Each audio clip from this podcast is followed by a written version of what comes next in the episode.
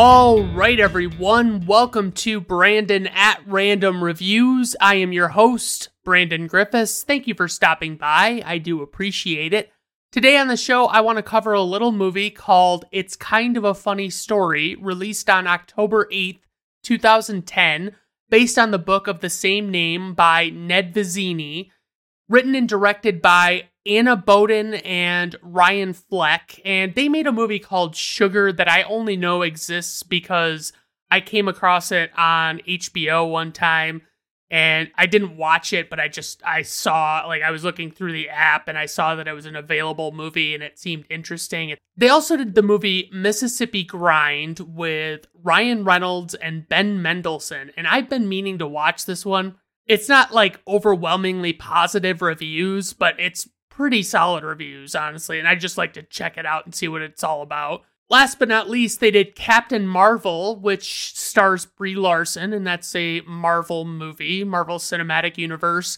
That one's pretty good. I liked it. I didn't think it was as good as a lot of other Marvel movies, but it wasn't as bad as some of the more recent Marvel movies, so there's that. For the producers, we have Kevin Misher and Ben Browning, and for the score, we have composer Broken Social Scene, which is a band that has had six to 19 members, depending on what point in time it was in their timeline.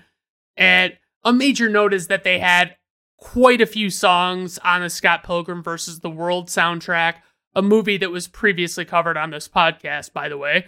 The actual soundtrack to this movie is pretty fucking great too. I think there's a lot of great songs here, and I, I really love when I hear that in a movie where it's just like, what the fuck is this? I like this a lot. So for the cast, we have Keir Gilchrist, who plays Craig Gilner, and the only other movie I know of that he was in is called It Follows, and it's one that I've been meaning to check out. I've just never gotten around to it. So next up, we have Emma Roberts, who I have noted here is hot, and she plays Noelle, and she was in the movie Blow. And until I looked it up and saw that that was on her filmography, I had no fucking idea she was in that movie. She was in We're the Millers with Jason Sudeikis, Jennifer Aniston, and Adam Warlock.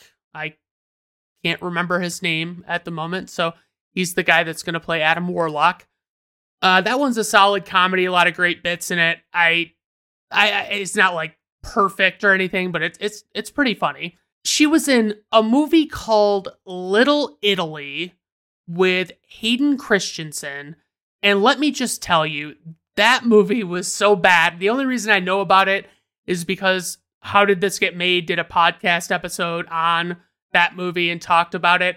It's like it wants to be a romantic comedy, but it's for the purposes of How Did This Get Made, it's a great choice for for their show because it's like it's so bad it's good. You know, it's it's so it's bad enough that it's it's still enjoyable. It's not like it's self-aware or anything. And then she was in a bunch of the iterations of the TV series American Horror Story. I've never seen any of these ones and I I either haven't heard anything about them or I've heard them I've heard people say that they like them and they're usually people that like we don't have the same taste so i like haven't even taken a shot at them and then we have zach galifianakis who plays bobby.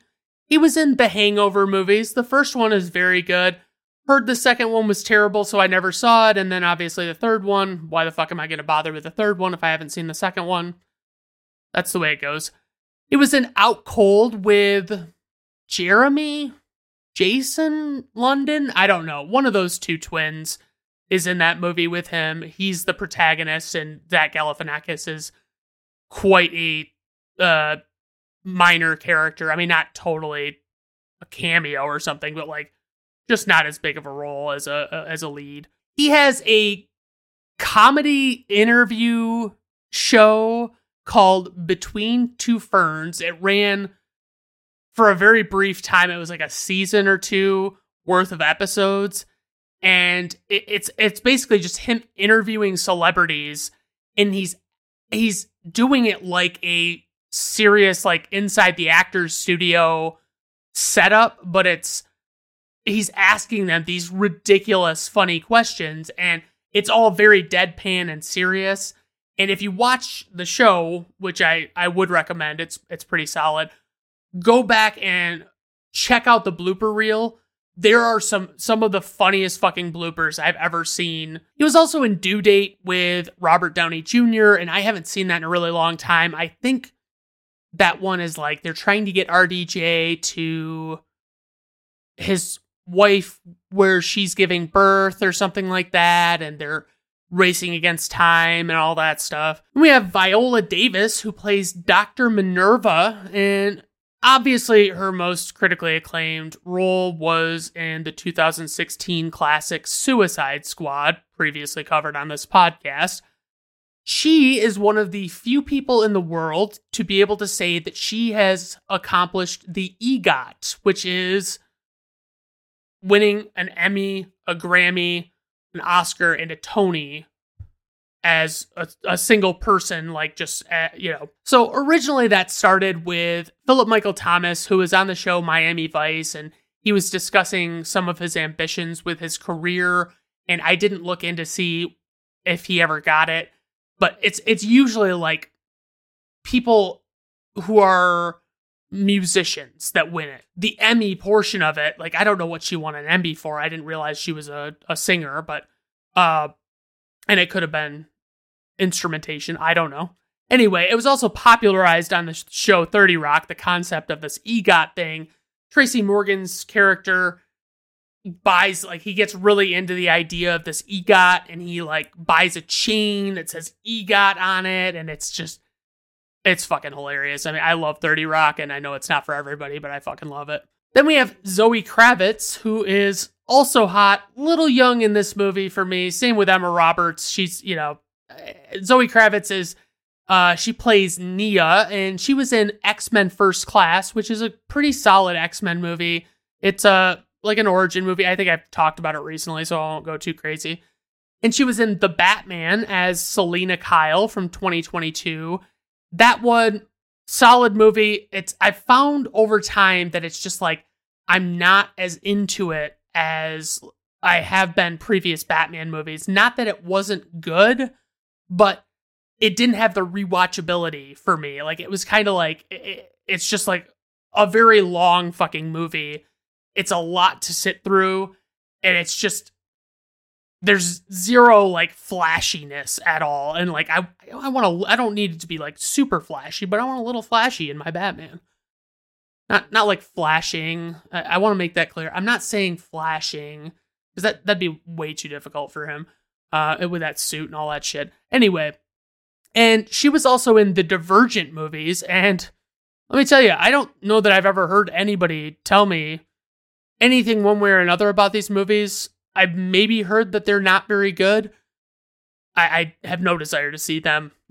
Let me know if I'm wrong. I could probably watch the first one and, engage my interest for the rest of them. I assume I won't like them though. Then we have Lauren Graham, who is also hot, and she plays Craig's mom, and she is most popularly known for her role on The Gilmore Girls as Lorelai Gilmore and she it, that show is very funny. It's it's a good story. It's it's really enjoyable. I've only ever watched it when my mom or sister were watching it.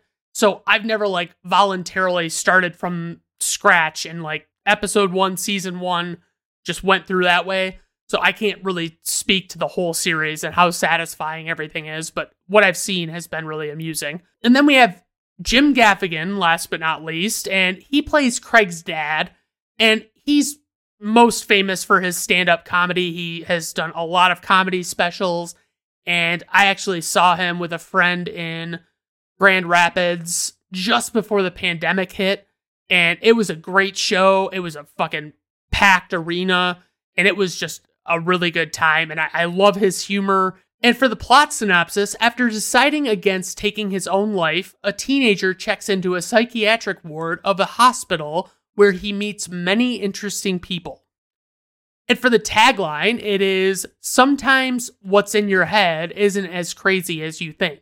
Okay, so I want to do a little disclaimer uh, before I start diving right into the plot of this fucking movie. I wanted to share some things about me that I'm probably going to fucking regret sharing and putting on the internet for everyone to know about. But so I've had suicidal depression for a large portion of my life. Um, the suicidal thoughts started when I was about 12 years old, and gradually it got it's gotten worse and everything since then. It was pretty minor to start off. It was just like a here and there kind of thing. So I truly don't like anything about myself, and I the like the animosity I, I have toward myself is so deeply rooted. It's like it's ingrained in what like who I am as a person. Being around people only reminds me of what I am not and what I don't have and those thoughts just kind of snowball and they become more thoughts of wanting to be dead, things like that. So I've been on dozens of meds, and most of them have done little to nothing to improve the suicidal ideations or depression.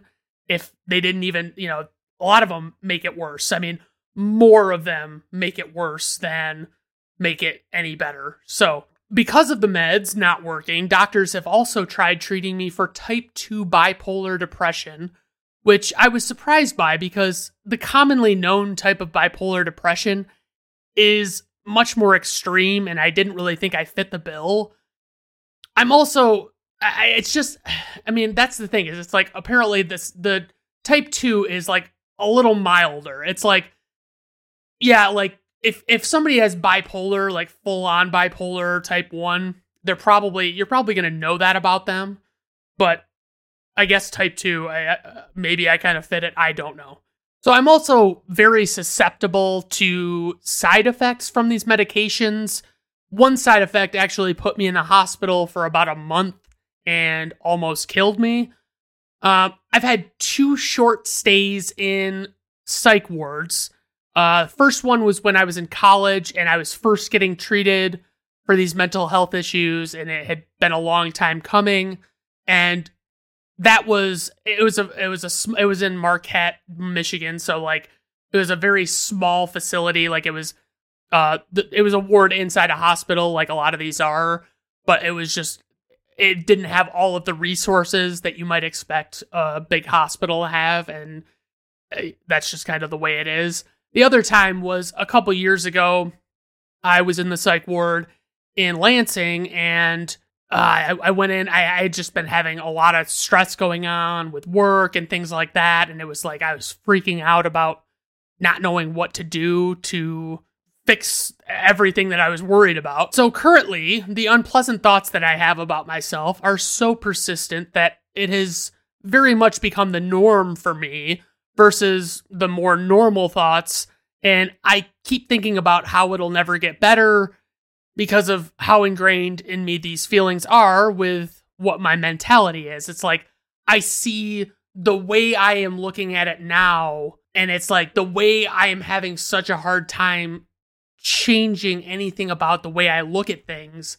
I, I don't I don't see how I like I I can't find a good medication. I can't find a, a way to tackle it. I can be told how I should tackle it, but it's like I can't get my brain to get there, basically. I also don't share many of these details, or I, I haven't up to this point shared many details about my mental health with people outside of my immediate family because of a number of reasons. I don't I don't want to tell everybody what's going on with me because I don't want them to feel like they have to be my counselor. I don't want them to feel like they they like I'm whining to them or like they need it doesn't make sense to me to share like and it's just private stuff you know and you don't want everybody in the world to know what you've got going on unless you're me right now saying this stuff out loud anyway this film is not an oscar worthy movie because fuck the oscars but i find it very enjoyable and relatable for what will be very obvious reasons. Let's just dive right into the plot of this fucking movie. So, I've never heard anybody else even mention this movie, and I don't know how well known it is. Our protagonist, Craig, is biking to the middle of a bridge and scales this metal structure above the road. And he walks on a beam over the cars and sees a vision of his family who humorously makes him feel like shit for what he's doing and how he's doing it. he decides not to do it and goes to check into the hospital. While waiting, Craig is visited by a man named Bobby in scrubs and a white coat, and it's not clear if Bobby's a doctor at this point. We're just kind of left guessing. So Craig is being processed by a doctor and is getting asked about what he has going on and if anything triggered the brush with suicide that he had. The doctor says that he doesn't think that Craig is a danger to himself and wants to refer him to an outpatient psychiatrist. And Craig pleads with the doctor that he just he needs help now and he's in bad enough shape that he's just he's got to be in the psych ward. So it's at this point that I was relating pretty heavily. It's like you go in there and you're thinking to yourself, like, oh, yeah, they can help me and I'm going to be right here. They're going to be monitoring me. But it's not. It's, I mean, it's like you go in there and it's like if you're trying to get your meds right or something, that anybody who's ever been on mental health meds, especially like some of the standard ones that everybody knows about, not the new ones, it's like it's a very long process adjusting to meds and, you know, finding that sweet spot. Even like for some people to get just stable, not even like improving to just get to the point where they're not dangerous or whatever. That's just kind of, yeah, that's the way it is. So, uh, the doctor breaks down and decides to admit him. And when you check into these places, they take anything you have that could be used to do harm to anyone, including yourself. They have like, so it's like they take his shoelaces, they take his belt, things like that. But like also in these places, they have, uh, like the last one I was in, I can't remember the first one, but like the last one I was in, they had like these these bendy pens that like wouldn't hold form. Like they'd hold a little bit of form enough that you could kind of write with them, but they were a pain in the ass to write with. It was very unpleasant.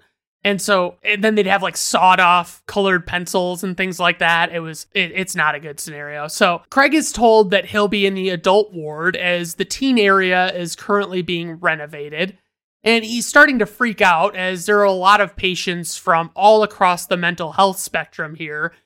And that's super fucking unnerving. To use a, a term, I don't know if this is appropriate or not, but wild cards. Like you don't know at all what their story is. You don't know what might set them off. And it's it's more so than obviously like in, in any normal day that you run into somebody. It's like this person could have, you know, just like a huge breakdown or, you know, lose their shit or whatever.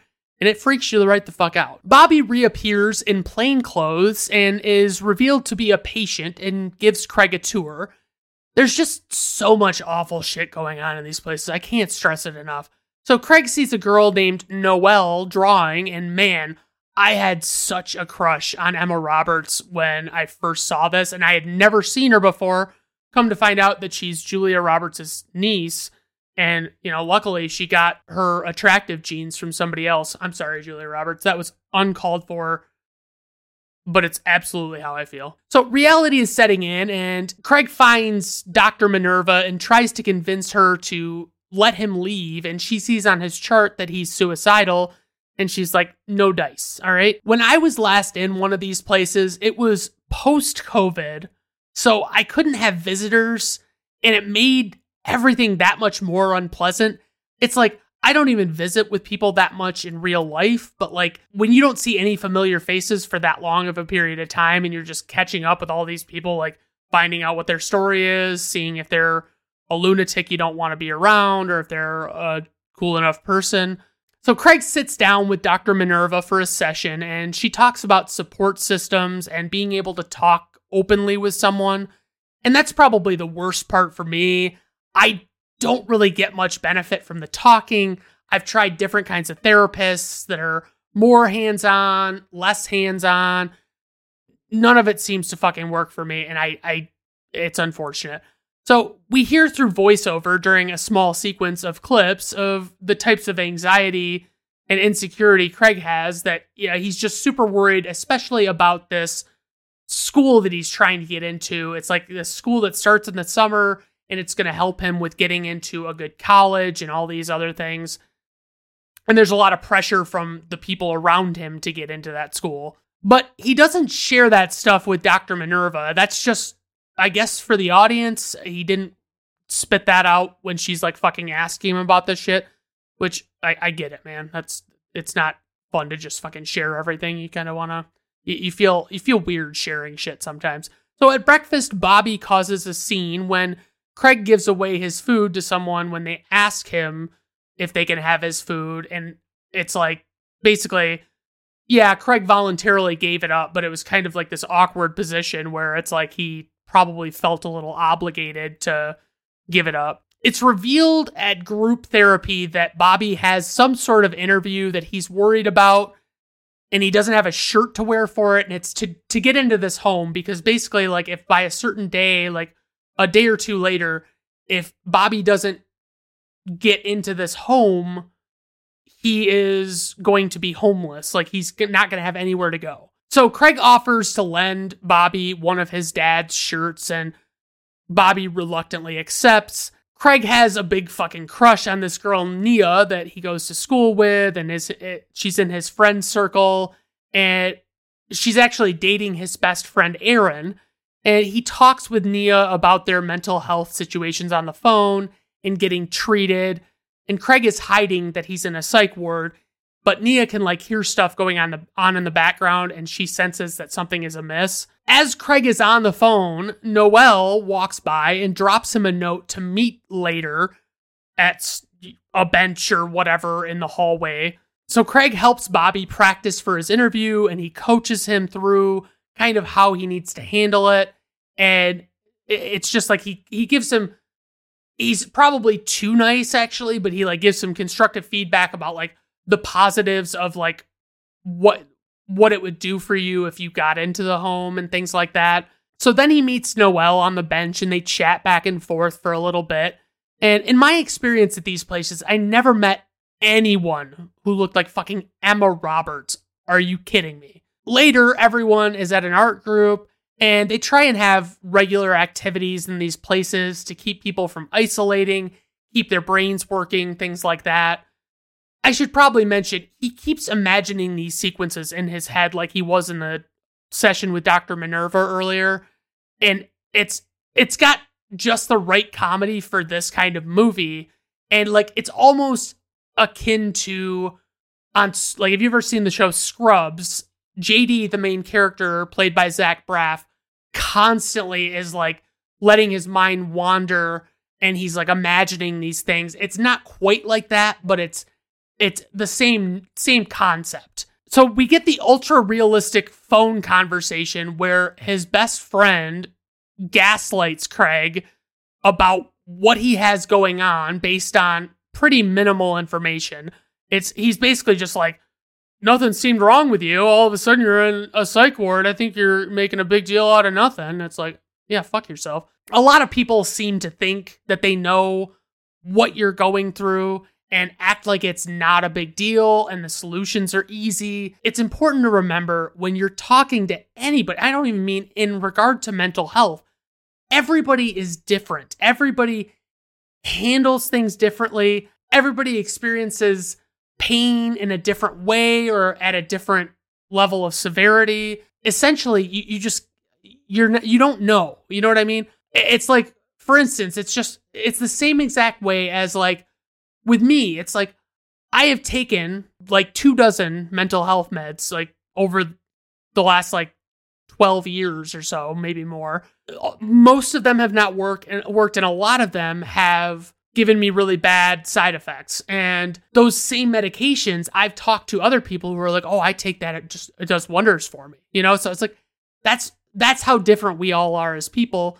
If everybody got the side effects the same way, a lot of the meds probably wouldn't even be on the fucking if everybody was going to get some of these things, like there's no way they could even market it. Craig basically just tells Aaron off because Aaron's just being a dick. And then we see Bobby go through a series of tough moments, like being yelled at by his baby mama and not doing well in his interview.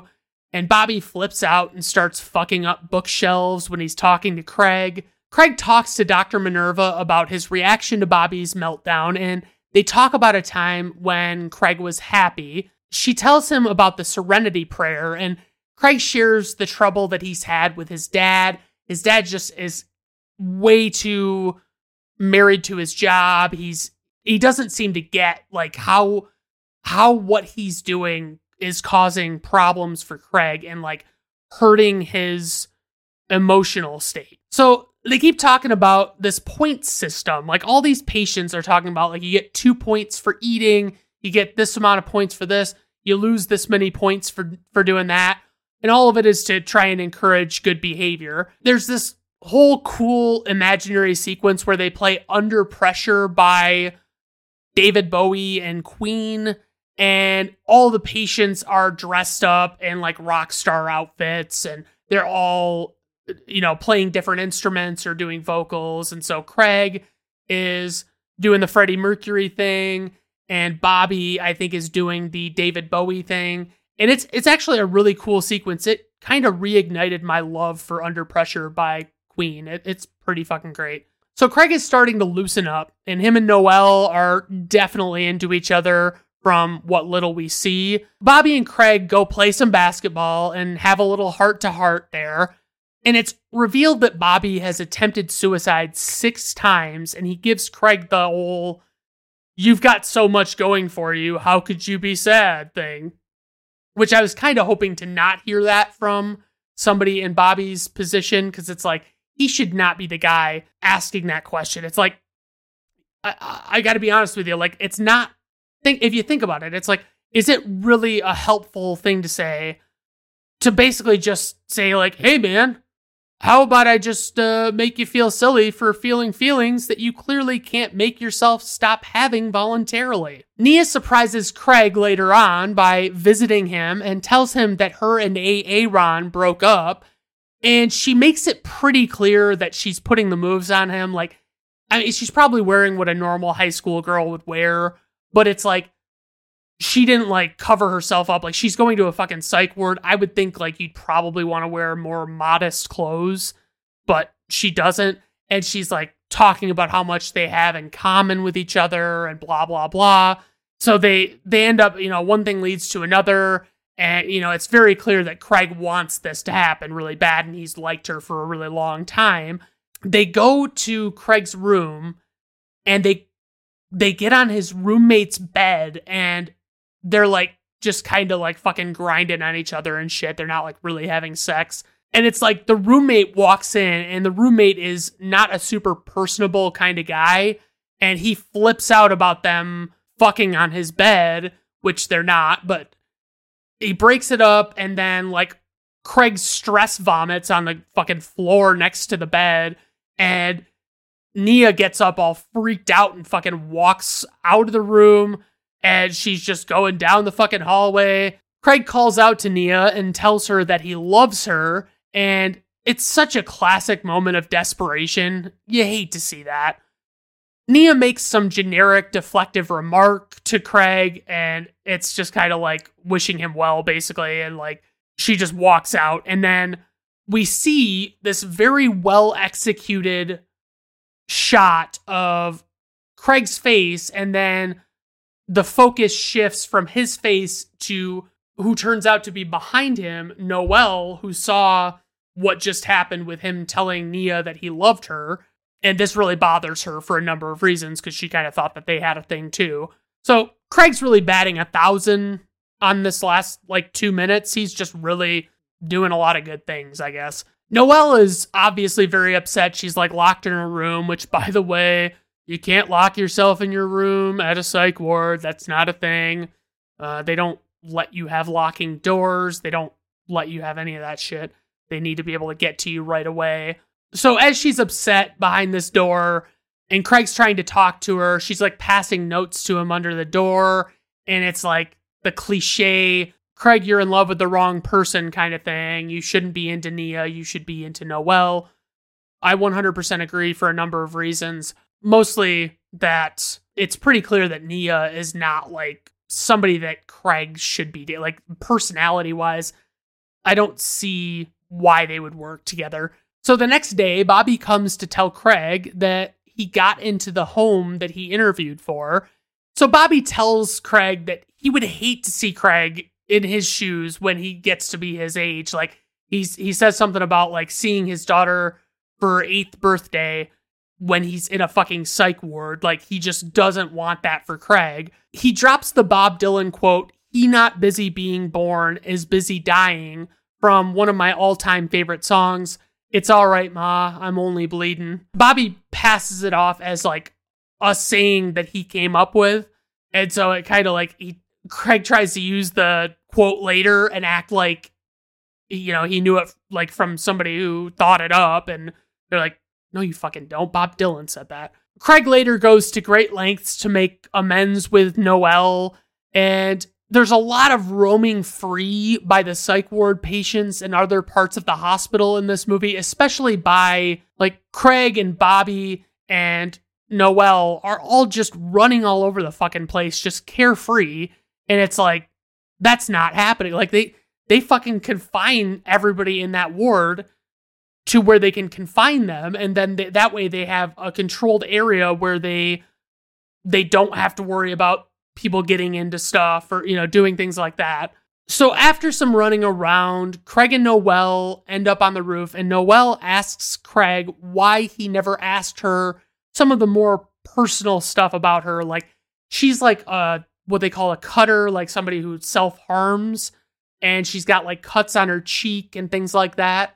And she just wants to know like why didn't Craig actually ask any of these things? about what was going on with her and he essentially just tells her he figured that she would tell him when she was ready to tell him and that's like 100% the best way to approach that like you don't especially in that scenario it's like you don't want to be fucking just poking and prodding at people asking them what their deal is. So craig beats around the bush asking noel out and noel just straight up asks him out and sees if he wants to go to a concert because they have similar tastes in music.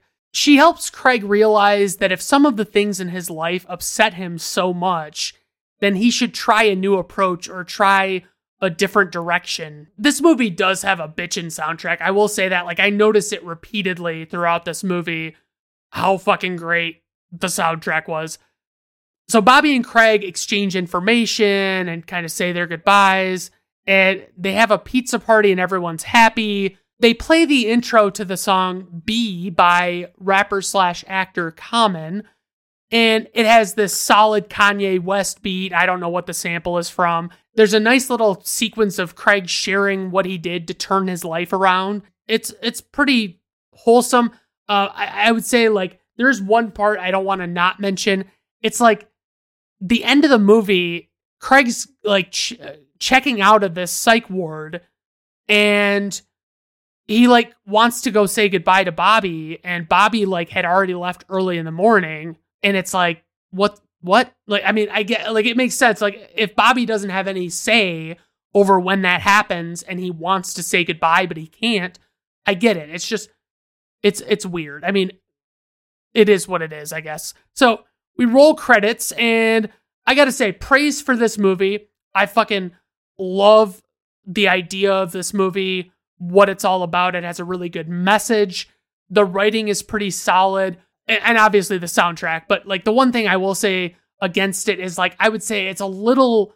I understand that this is the purpose and this is the perspective, I'm sure, of the novel. We only really see things from Craig's point of view, and I think it could have really enriched this movie to not just see things from Craig's perspective. If we could have gotten, okay, what's really being said in this interview of Bobby's or w- with this interaction with his his ex-wife or whoever it is eh, what's going on with Noel because she's barely around and it would just it would have been something I don't know that that's really a fair criticism because if you're telling the story like that from one point of view and you're giving glimpses that's probably as good as you're going to get so, only a little bit of trivia today. The novel this movie is based on was inspired by author Ned Vizzini's own brief hospitalization for depression in November of 2004. In 2013, Vizzini committed suicide at the age of 32 by jumping off the roof of the building where his parents lived in Brooklyn.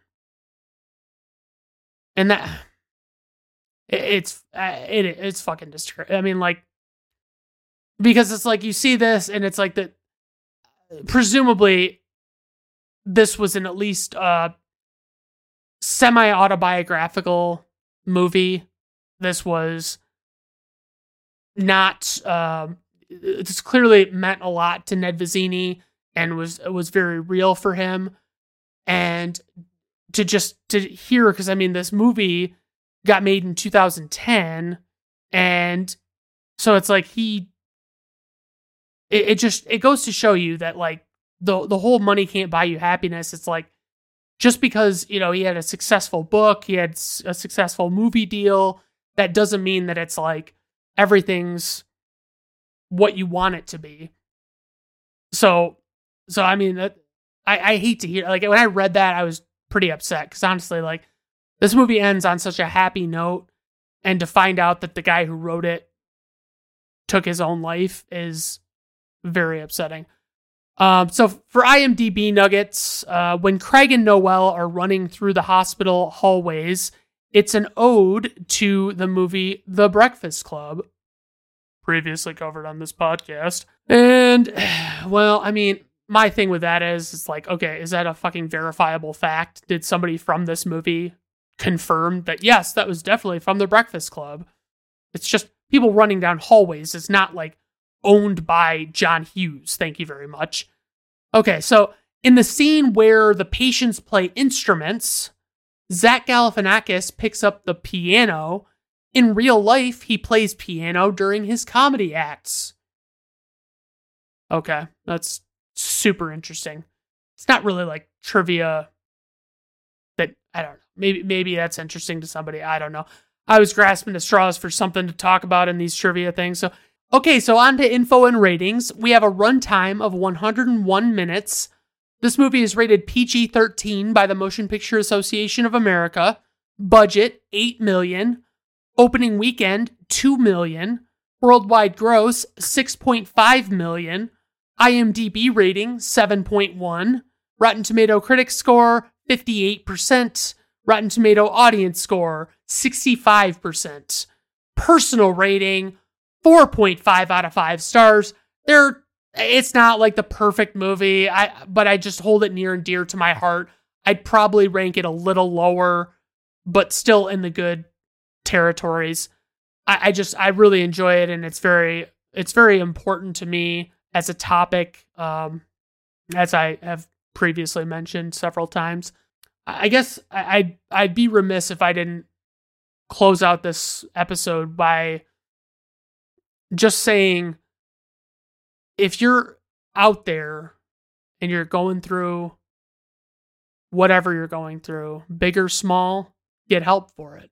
I know I don't necessarily have like a glowing review of the mental health process. I don't I, I haven't had a lot of success with it and it hasn't had a great impact for me in a positive way, but it's like it's one of those things where it's like if there's if it's possible that there is a treatment out there for you that would work it's not going to be it's it's only going to be a very a fairly small amount of your time. I'm not saying i'm not saying everybody's perfect. I'm just saying get help and and look into it. Maybe get an allergy test before you get it but i don't know how those allergy tests work. I just I don't even know if it would have caught it in my case, but um, yeah. So I mean, so so you know, seek professional help. Do do not.